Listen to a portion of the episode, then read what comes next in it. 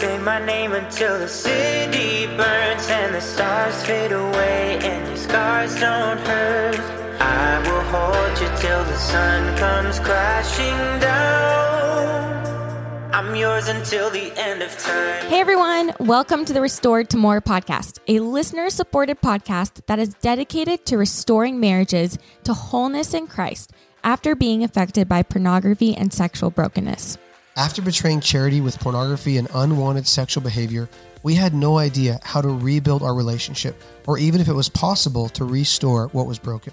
Today, by God's grace, we have learned how to connect again, laugh again, and rebuild spiritual, emotional, and sexual intimacy to an even greater experience than before. Our goal is that as you hear our story, the stories of others, and the knowledge needed to heal, you too can have a marriage that is becoming restored to more. I'm yours until the end of time. Update everyone! Course 1 registrations are back open. Whoop whoop! This is an eight week course starting Thursday, September 14th that is designed to help you and your spouse start the journey to becoming restored to more. It will be led by R2M certified coaches Cody and Michelle Larson. We will be focusing on how to cultivate safety and trust, healthy communication, deal with triggers, and begin to discover how God can use crisis to create closeness.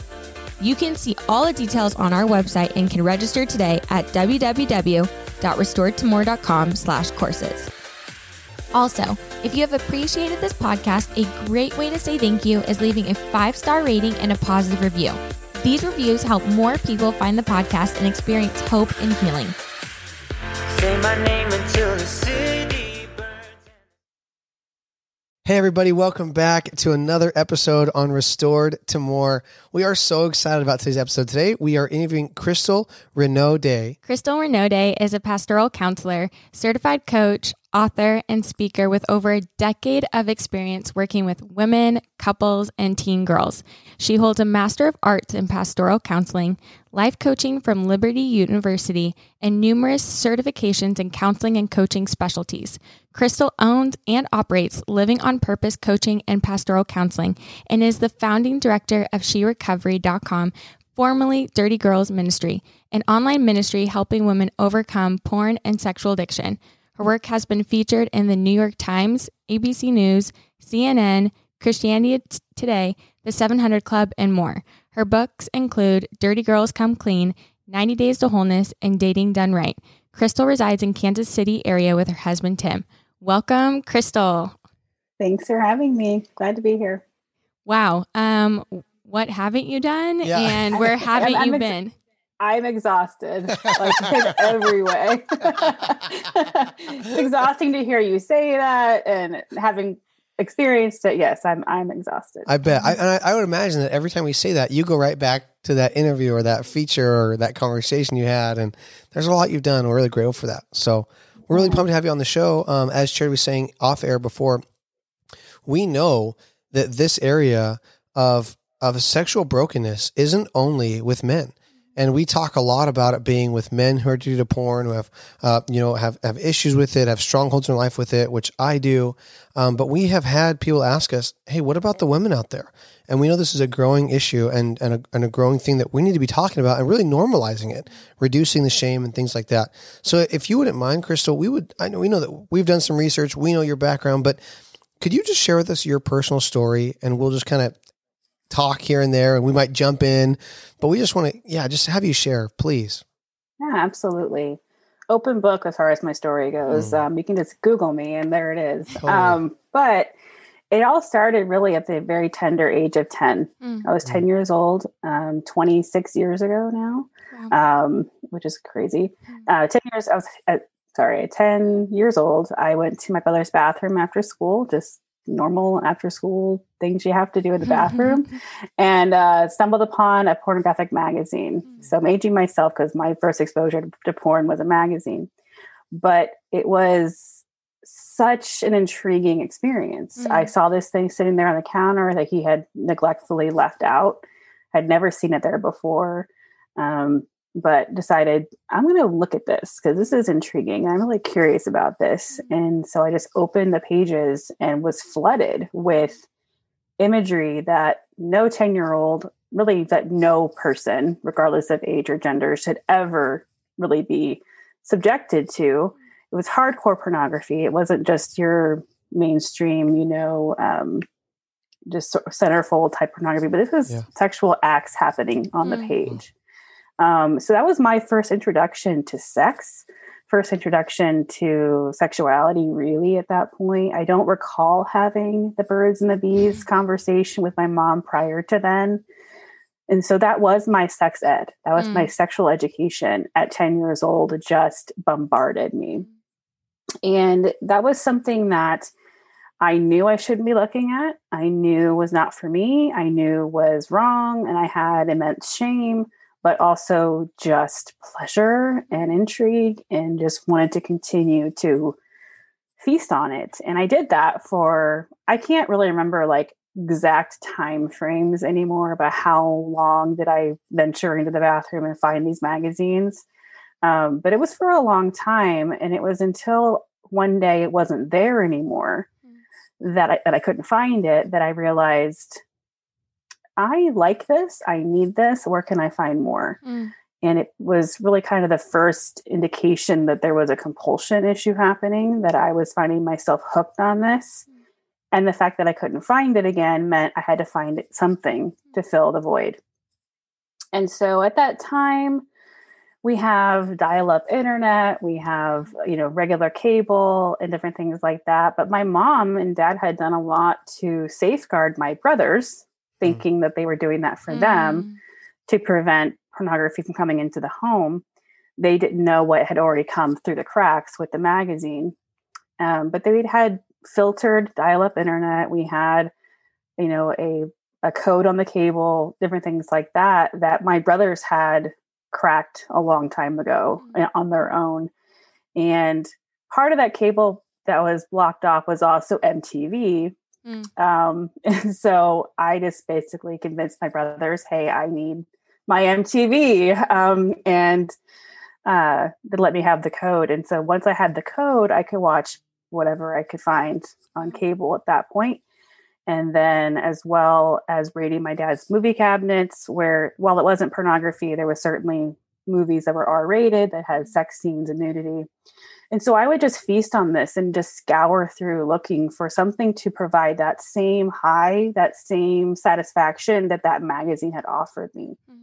and really nothing compared to actual pornography and so once i was able to navigate through online filtering when I was in my mid teens, I engaged in pornography online daily. Mm-hmm. Um, after school, I would stay after school sometimes, do it on the computer in the library, um, whatever I could. Soon I realized that looking could become physical.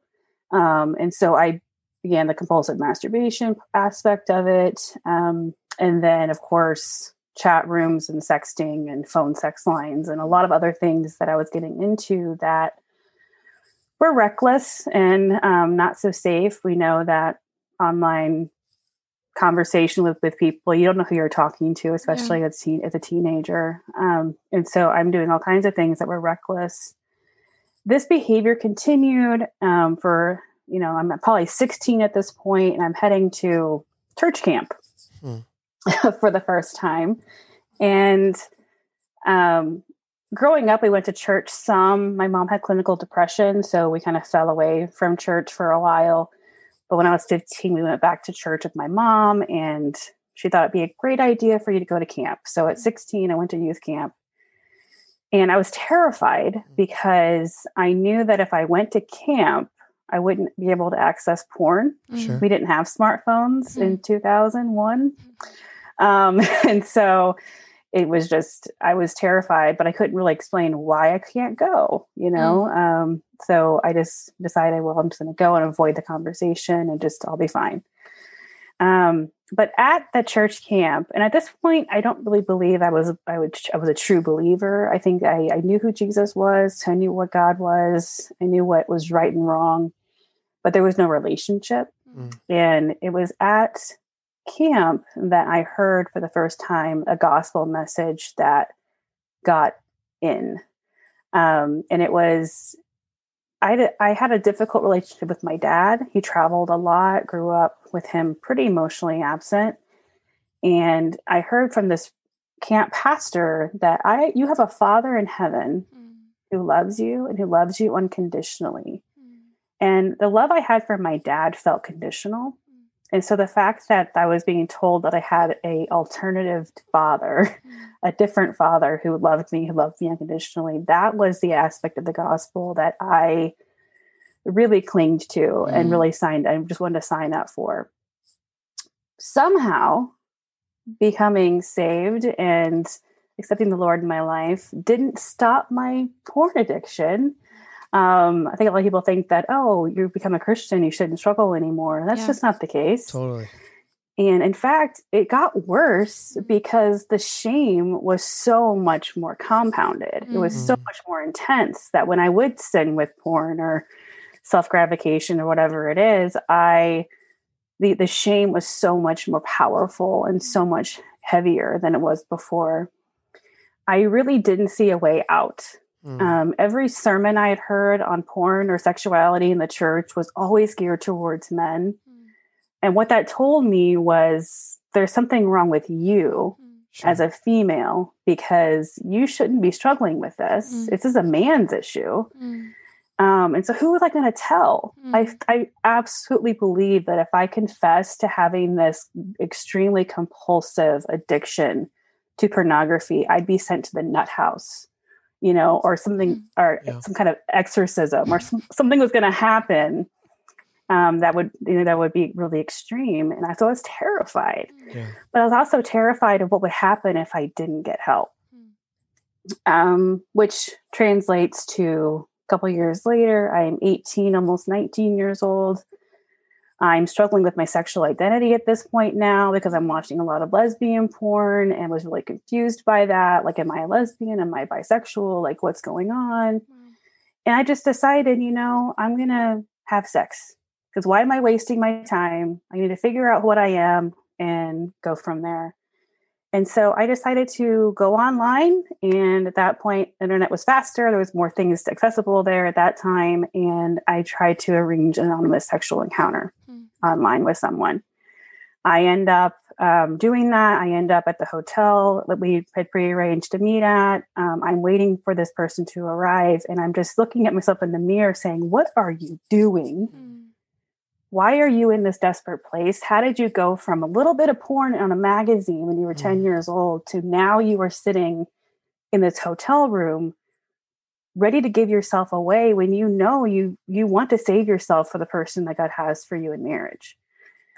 Um and so I really feel like that was like I felt like heard God's voice for the first time. Wow. Like really speak to me saying, you don't have to do this. I have something so much greater for you. Just give me this. Mm.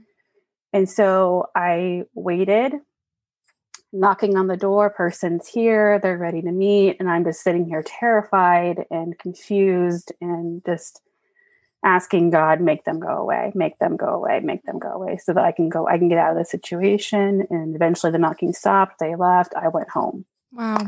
Wow. Nothing changed because there's still no one to talk to. There's sure. still nothing that I can do to reach out to someone. And so I just was, I felt so desperate. I felt dirty. I felt scared. I just felt so unworthy. Um, and all the while, throughout all of this, I am leading the Christian club in my high school. I am um, leading worship now at church. Like, so doing all these good, godly things, hoping through osmosis hmm. that I'd be I'd be set free. But that never happened. But one day, I was ni- I'm now 19 years old. I am at a youth ministry concert thing, charity fundraiser, and I am there volunteering, being this good Christian, um, and am so depressed, so miserable. Mm. Um, this woman um, who I'd only met once before as an acquaintance had seen me from across the the room. Her husband was one of the ones playing in this in this fundraiser band thing. And so she just asked me, Hey, my husband's busy. Can I sit with you? and I said, sure. And started having this conversation. And she just looked at me and started telling me her story.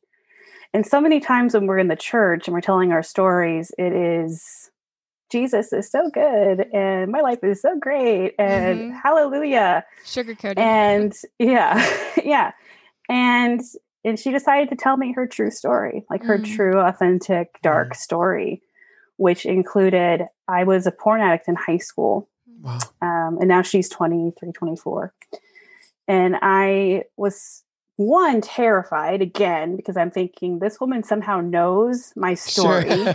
she Sure. somehow knows what's going on she's trying to bait me and get me to admit that i'm a porn addict and then i'm going to be sent off to the nut house or something right so The van's pulling up. It's like here the van's the van. pulling up right yeah You just gotta admit to it, Crystal, and with, they're gonna the big shackle you. and oh, they're yeah. gonna grab me like yeah it's it's, gonna happen it's done so i had a decision to make in that moment i could either run away and be like this lady is crazy and leave Mm. or i could admit that you know the two most powerful words in the english language me too Yeah. Mm. and see what will happen if I admit that this is something that I also struggled with.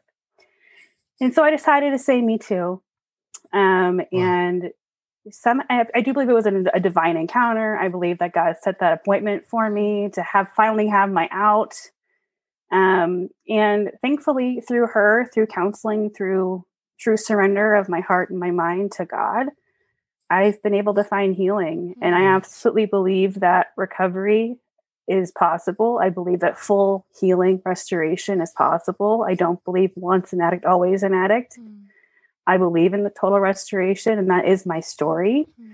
I'm now 36. I haven't watched porn in, I don't know, 15 years. Mm. Um, and it's what I do now to help women know that they're they are able to be free as Yeah. well and to share my story first so that they can share theirs. Wow. What a powerful, powerful story. Thank you so much, first of all, for sharing all of that. And um, just there's so much authenticity and realness. And it's amazing to see like where you started to where you are now doing the complete opposite of everything that you Oh yeah, were that's a good point. you know that you believed in doing. Now living a completely authentic transparent life and letting people in um, is just so beautiful. Seeing god just completely restore you and then now seeing the impact that you've had on so many other women's lives is beautiful. So um, just thank you for um, saying me too so that others can live in freedom with you Yeah, Yeah, and I and I do give God the credit. I mean, I, I think about that day, that concert, and I'm thinking, if what if that didn't happen? yeah, Like, where would I be? And I can only imagine that I wouldn't be right here. Um, and yeah, so I'm thankful for for Anne. I'm thankful for her her story. I'm thankful to God for my restoration. And yeah, I give I do give God all the credit for for where I am today. Oh, well, go ahead. I heard us both take a breath. As you, um, we never know who should share or whatnot. We just kind of look at each other, screw each other's hands, or do a do a knee tap or something like you go. Does that mean me or you? You go, go. you know, I, I I just appreciate what you shared too. First of all, thank you. Like Charity said, just your transparency, and we know that your your story is out there in your book and so many things out there. But I think there is a whole level of shame that is experienced by Christians versus non-Christians that you talk about. And I we know for a fact that I, I don't know the exact numbers. You'd probably know it better than us. But what are what are the stats right now about women in the church that struggle with pornography? Do you have a stat that you know of, or I mean, there's um, some some stats out there. One of them came from Covenant Eyes. They them doing a, a survey with Barna Group, and it was like one in five Christian Mhm. women struggle with pornography in some form or fashion. yeah, Um, really, Pornhub is the is the best stat- statistician, really, um, for women specifically, and not just Sure. Christian women, but women specifically. They say that thirty two percent of their web traffic are female wow um, and we can only imagine that that's rising. So yeah yeah. So and and what you what you talked about is how there are women that are sitting in the pews or sitting in the church chairs, and they are just feeling like I can't come forward with this, and unfortunately, they might be right to some degree because yeah, pastors have actually been, unfortunately, not even that great at helping men.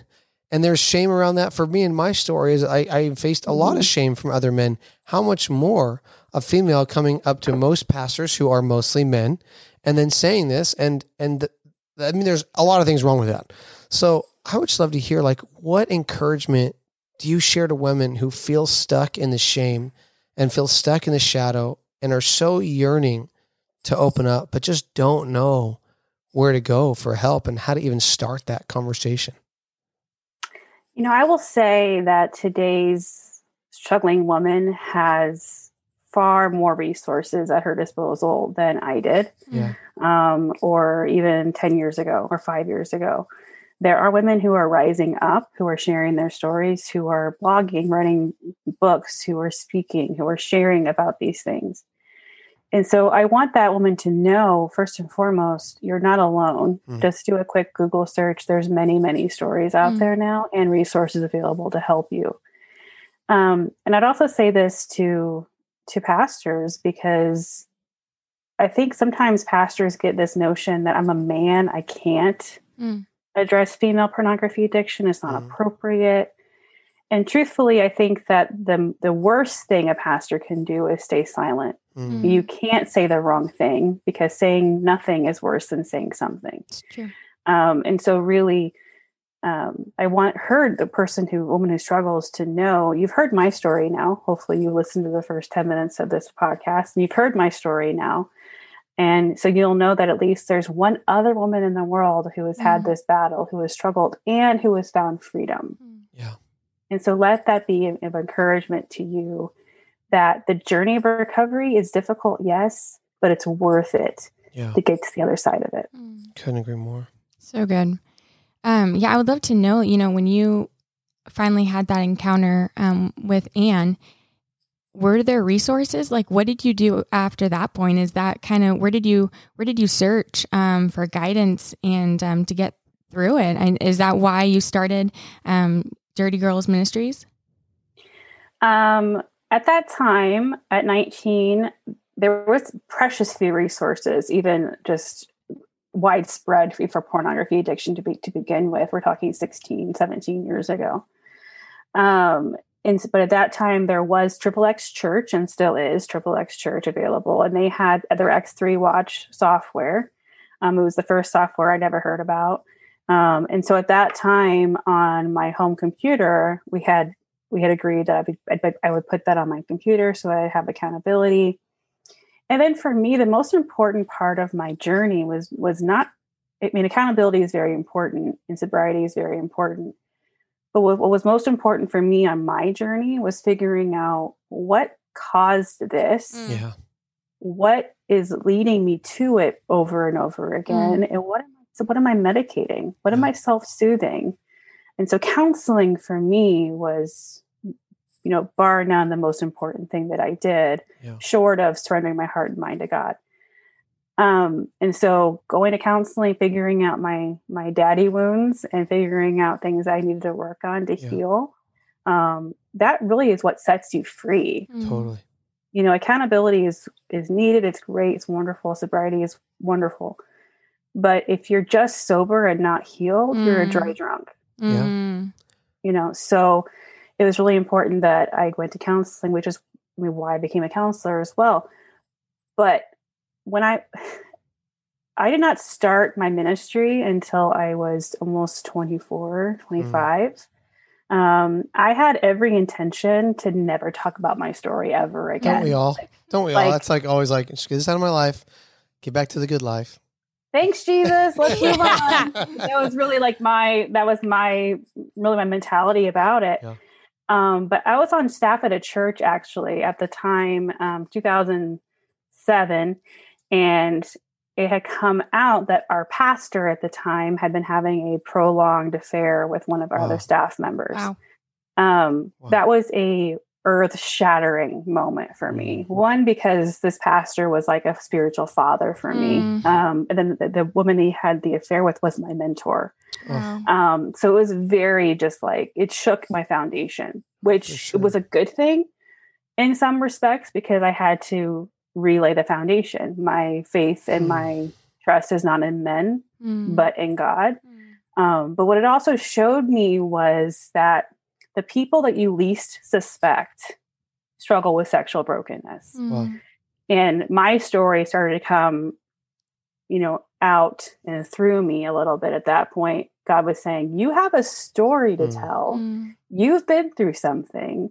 Um, and I did a good work in you. Why are you Mm. keeping it silent? Mm. And so I got really convicted through that whole experience too.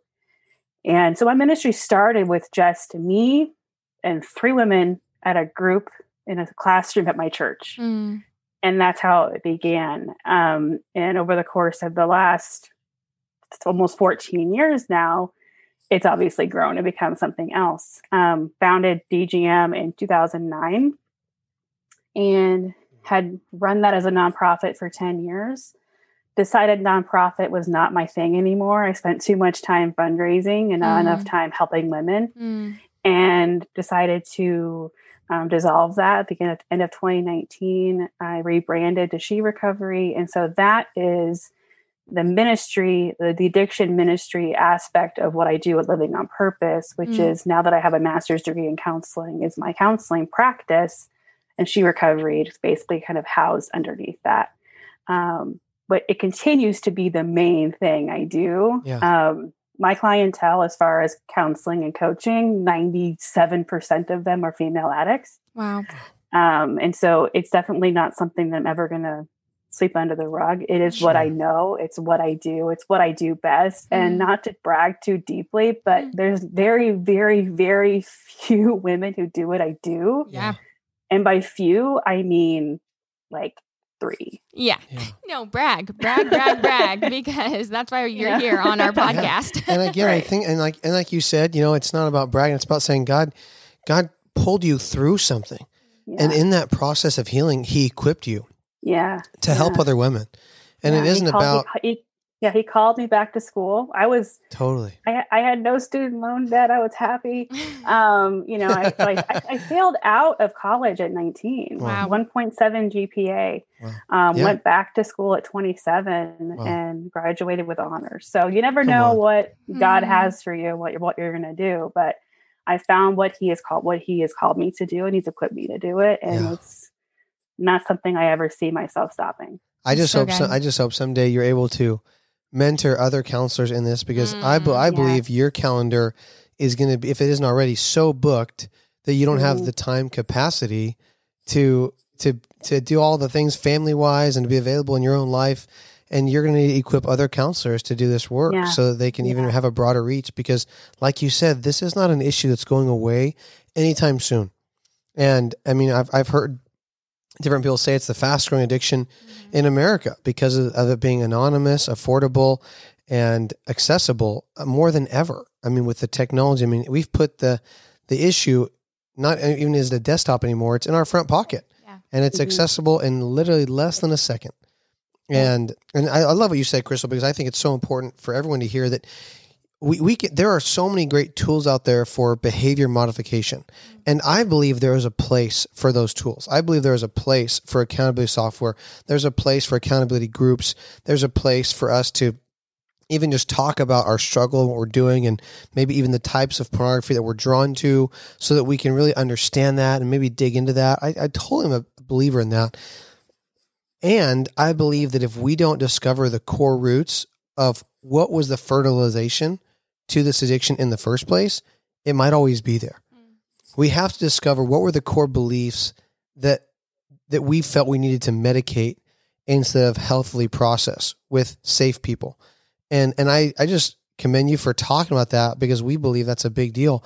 Would you mind maybe sh- even sharing your own if you're open to that and if not no worries but you know yeah I, I don't know I'd love to I'd love to hear yours I just if you'd be open to sharing yours or if you're not no big deal you can share what you've seen come about that as other women share theirs and discover theirs as well Yeah, whenever I offer free consultations with every woman who wants to meet with me for counseling, just so she can see if it's a good fit. And, and part of it is so that I can tell her that this journey is not about behavior. Mm. Um, because, and I do come from even 90 Days to Wholeness, my workbook, like there's and need to understand that recovery is a holistic process. Yeah. Mhm. Yeah. It requires body, mind, and spirit. Yeah. And addiction means you are you are hooked uh, physically with brain chemistry.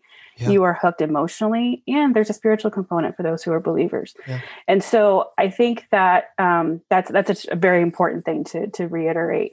Um, that it's not just about behavior. What happens when you just focus on behavior is that addiction has transference. Mm. And so if you have one addiction, you may trade it for something else because your your need to cope and your self-soothing behaviors haven't changed. Yep. Yeah. Yep. Your need for those behaviors hasn't changed. Um, for me, I, I alluded to this earlier. My relationship with my dad was very difficult. Um, he was a he was a, a, a he is and was a kind man, good man, but he worked for a living um, outside the home. He traveled ninety percent of the time. Um, I'm the youngest of three, only girl, and um, my mom had clinical depression from the time I was eight till I would say 10 or 11, but of course there was consequences of that, of that continuing for a while as well. Um, just as she went back to work and just, it was just difficult. Um, but she's also a believer and, and was a, a, a deep foundation for me spiritually as well. Um, but I had a deep daddy wound. Um, and it wasn't because he wasn't there. I mean, I had, it's, um, I don't know if I want to say it's worse because he was there, but not there at the same time because he'd be home from his business trips and he was the disciplinarian. He was there to work on things and on the house, but he wasn't there to be a daddy. Mm. And every little girl needs a daddy Mm. Um, to provide that that safe nurture, affection, attention that she needs from men, um, and that starts with with the daddy. Um, I didn't have that, and so when I stumbled upon pornography through some, of course, the enemy twists everything, but there was a it was a counterfeit of intimacy, a counterfeit of affection, a counterfeit of what I was actually desiring and hungry for um, the emotional pain and um, neglect that I was experiencing, the abandonment feelings that I had had emotionally. And so, and I so once I was hooked on pornography, that did become a place, a source for me to go when I was triggered emotionally. I didn't Yeah. know what to do with my emotions, didn't know what to do with my feelings, didn't know what to do with the pain that I was experiencing. Pornography, masturbation, all the sexual acting out. It was a a- it was a you know it was a band-aid i guess Yeah. for my actual wounds and if you just band-aid a wound it can't heal Yep. Totally. um, and so for me that was was most important going forward was in counseling i had to heal those daddy wounds those father wounds those abandonment wounds and we all have core identity wounds that Yeah. we struggle with it can be abandonment rejection hopelessness all kinds of things um, and for me it was abandonment. And so i had to heal i had to heal those things and move forward. A lot of women that i work with and i'm thankful this was not my experience but a vast majority of the ladies i work with have a sexual abuse component in their Mm. background. Either they were sexually abused as children or they were assaulted in, in high school or college. And that had been the catalyst to their acting out behaviors. Wow. um, and that's i'm not going to say that's all women that have that problem but a lot of them that i work with do um, have that wound um, and a vast majority also have a daddy wound Mm. Yeah. um, just that lack of affection attention affirmation that they needed from their fathers Mm. and sometimes from mothers as well Why do you think that is? Why do you think that? Because I've heard this from men and women that a sexual brokenness, as far as being molested or um, having, you know, some kind of a broken sexual experience with a relative or something like that, that does trigger, or it, it not trigger. It can be, it can lead up to an addiction to pornography or a sexual addiction. What? Do, why do you think that is? I think that um, what happens with sexual abuse, specifically as, as children, um, what that what happens with that is it awakens sexuality Mm. in a way that's obviously not meant to be awakened. Um, but there's also a- a lot of children who have been sexually abused will begin to touch themselves, try Mm. to um, get familiar with their bodies after after that has happened. Additionally, a lot of those who struggle with abuse, who have had, who have had sexual abuse, will use pornography as a way of understanding what happened to them. Mm. It's kind of the sexual education component. Again, they're they're looking up things online, trying to figure out what happened to them. They find pornography and then they're hooked. A lot of abusers also groom with pornography. Mm. And so there's um, kind of the the imprinting that happens with that pornography as a child that that that, could, that trans you know transfers to uh, adolescence and adulthood as well. Wow. Yeah, I can attest to that. That's part of my story. Thank God. I feel like God graced me with that at the age that I um, could have experienced it. I, at age seven, I was sexually molested by my mom's um, boyfriend, and he had asked me. This was the first time I had ever heard of anything like this before, but he had asked me before you know it got started. Um, was hey, you know, I have my computer. Is there anything you want to look up? Any inappropriate things that your mommy and daddy wouldn't let you see? And I'm like, in my head, I'm thinking like, what? No, like, no, I'm good. And like kept probing it over and over again. I kept You saying no. Like you no, know and he like pu- even pulled up Google and and was like ready to go. But thank God, I just I don't even know how. I mean, just maybe I close it. Could be I don't even know. Yeah. But I it's interesting to hear you say that because it just brought that up in my head. Like, oh wow, that's why he did that. like the grooming you're talking yeah, about. with he was grooming. Yeah. And I would have been seven years old. I mean, I got introduced to it um, from a friend, a woman friend. Actually, it was the first time I had Mm. been introduced by porn in high school. So God graced me with ten extra years. Um, but it was more so from now sex ed kind of, you know, hey, let me teach you, you know, so you can be prepared for high Mhm. school, blah blah. And um, so totally understand and agree with what you are saying, and it's um, it's really sad, really Yeah. really sad. It is. I'm sorry that that was your experience. Shouldn't have happened. Yeah, Yeah. Totally. agreed. You know, I'm sure you get this question a lot. And again, our audience is a mix of both.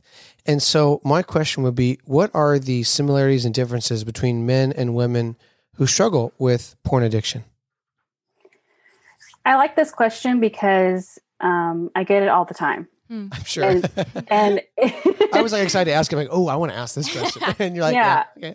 yeah, I get I get it all the time because because the mentality is is that there are so many differences Sure. Mm. like that, but that there must be. Um, but the reality is there's not. Mm. Yeah.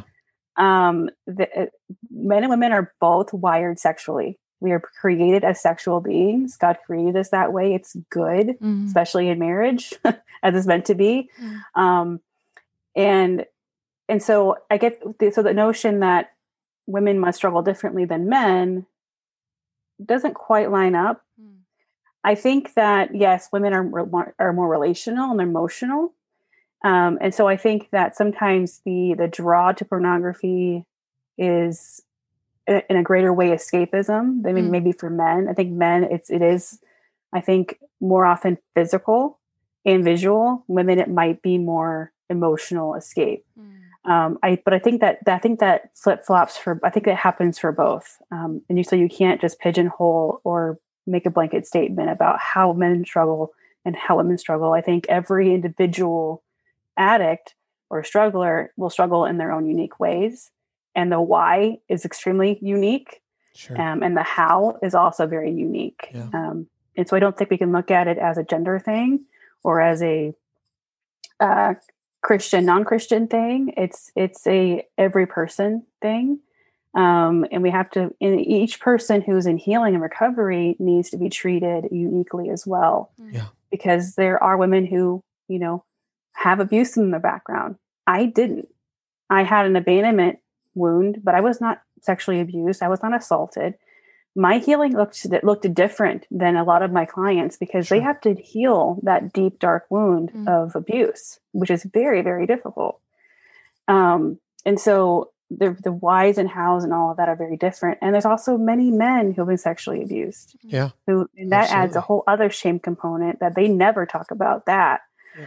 um, and so their their healing journey is different too so there really aren't that many um, differences i think there's many more similarities I love your answer on that. I was going to say, I love your, I lo- because that's important for everyone to hear leaders, Yes. couples, men, because again, I, I agree. I don't know if it's like a, a Western mindset of Western Christianity or our interpretation of the Bible, but we read verses like women submit, you know, to your husbands and, and, and it's like give them your bodies. So obviously we're just these sexual beings that are constantly horny and we're just always thinking about sex. And there's statistics that men think about sex, you know, this many, this many times a day, but we don't talk about the idea that, that it's not like that women like get aroused, women get stimulated. Because I mean, that's Go ahead. Yeah. that is all very normal and healthy. Yeah. It's a healthy sexuality. I just don't think we're being educated on healthy women's sexuality. Yeah. It's more so like men. And Yeah. maybe that's why there's more shame around the women's side because Sure.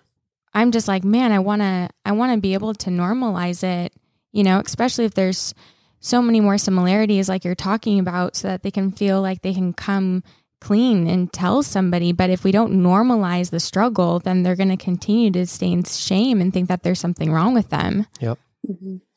which is so sad. And I was gonna say it's it's not like the neurochemicals that we experience are only for guys. It's not like the guys have this amazing sexual experience and girls like, okay, are we done yet? Like, no, God created that to be experienced by both people. Yeah. If you're asking that, I'm doing a bad job. I mean, it's like you know what I mean. It's like we're like obviously I'm just worried about me and the sexual experience, but Well, It- that, that's a whole other conversation about about men and, or husbands and wives, and our husbands doing enough to, you know, oh, we and we're all pleasure their Oh, and we totally, yeah, we we can we can talk about that some other time for sure. But it's not it's something we should be talking about, not Yes. avoiding. Everyone, Exactly. I think everyone got a little like they heard that was like, oh wait, are we going to go there right now? Like, no, we're not. Uh, but we will, we will. I promise, because that's important, and it's not supposed to be gratification on one side, right? The wife is not supposed to pleasure the husband, and then it's a done deal. Like there is supposed to be, and in my opinion, is that the guy is supposed to first please his wife and then be a receiver. But sex is about giving, not about receiving. It's not Yes. transactional at all. It's supposed to be we talk we call it always the pinnacle of intimacy. I understand there is sexual intimacy, but we believe it's the pinnacle of uh, every other type of intimacy.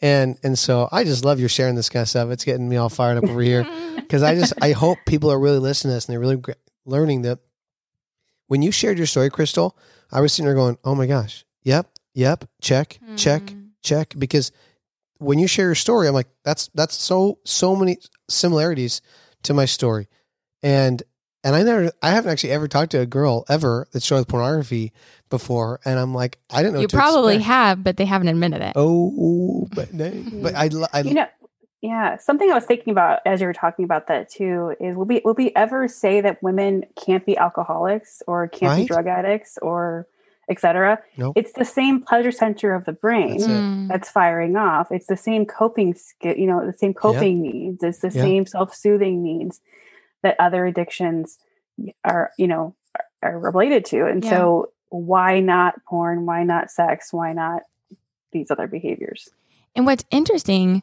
too, to add a component to this, is that there's books out there that women read. Like I think it's called a fifty. Is it called shades of 50, gray 50 Shades of Grey. Fifty stuff. Shades of Yeah. Grey? And from what I've heard, I haven't read it, but that is like very sexual and pornographic, sexual, pornographic uh, stuff. yeah hmm And so there's, but I think that there's like this justification around a woman reading that and that that's like not bad and not porn when I think it's just. If you just- caught me it's watching that movie, you'd be like, "Whoa, what are you Oh, watching for right sure. now?" Right? But, a girl yet, if a girl book reads a book and watches or- it, yeah. and so it's just it's weird. Yeah, you know, there was there was a back when those books were, were were really popular and out, and then movies came out as well. There was women's groups going to go see it at the movie, yeah, movie theater, isn't that or crazy? book clubs. Yeah. and you're thinking, how is this not porn? Yeah. Yes. How are you okay Totally. with this? If your husband was watching or reading something oh yeah, that of the same nature, you would be so furious and hurt and feeling betrayed, and yet it's okay for you to engage in this Yeah. stuff because it's erotica yeah, and not porn when they're the same thing. Yes. Totally agree. And I think it just goes back to again the healthy sexuality. We're like, oh well, if a guy would be looking at that, he's doing it for different reasons. Where we're just watching and it's like, oh, love, you know, and it's like, no, Yeah, I think they did. They kind of coined it as like a romantic movie, like Yeah, just a romance. Came out on Valentine's Day. Hunch- Oh my isn't that wild? gosh. Isn't that Yeah. wild? Yeah. That blows my mind. wow, Well, Okay, tell us about She Recovery. Tell us, I, we, we want our listeners to know the purpose of it, what you're offering right now. How can people hear about it? Ready, set, go. yeah, sherecovery.com is the best way to access all the resources that we have to offer there. Um, she Recovery has an online community where women can engage and meet each other and have support and encouragement so they're not alone in this journey.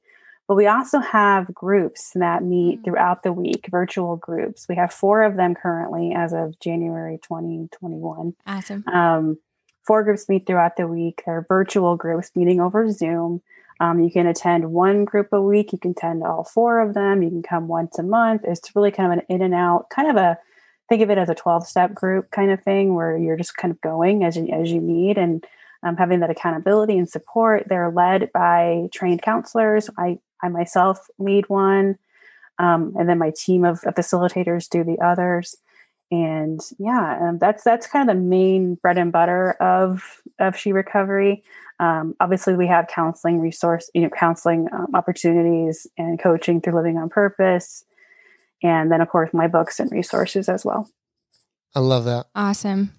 Well, thank you so much for being on the podcast today. I feel like we totally went off script. I feel like we have a million more questions. I feel like we need to have you back on. I know that this episode we're going to get a lot of feedback from and probably a lot more questions. So I just want to say thank you so, so, so, so much, Crystal. Yeah. So make sure you go check out the website, sherecovery.com, learn all about what Crystal and her team are making because there is some amazing resources that are being created. You don't have to stay in the shadows. Mm-hmm you don't have to hide anymore. There is restoration that's possible.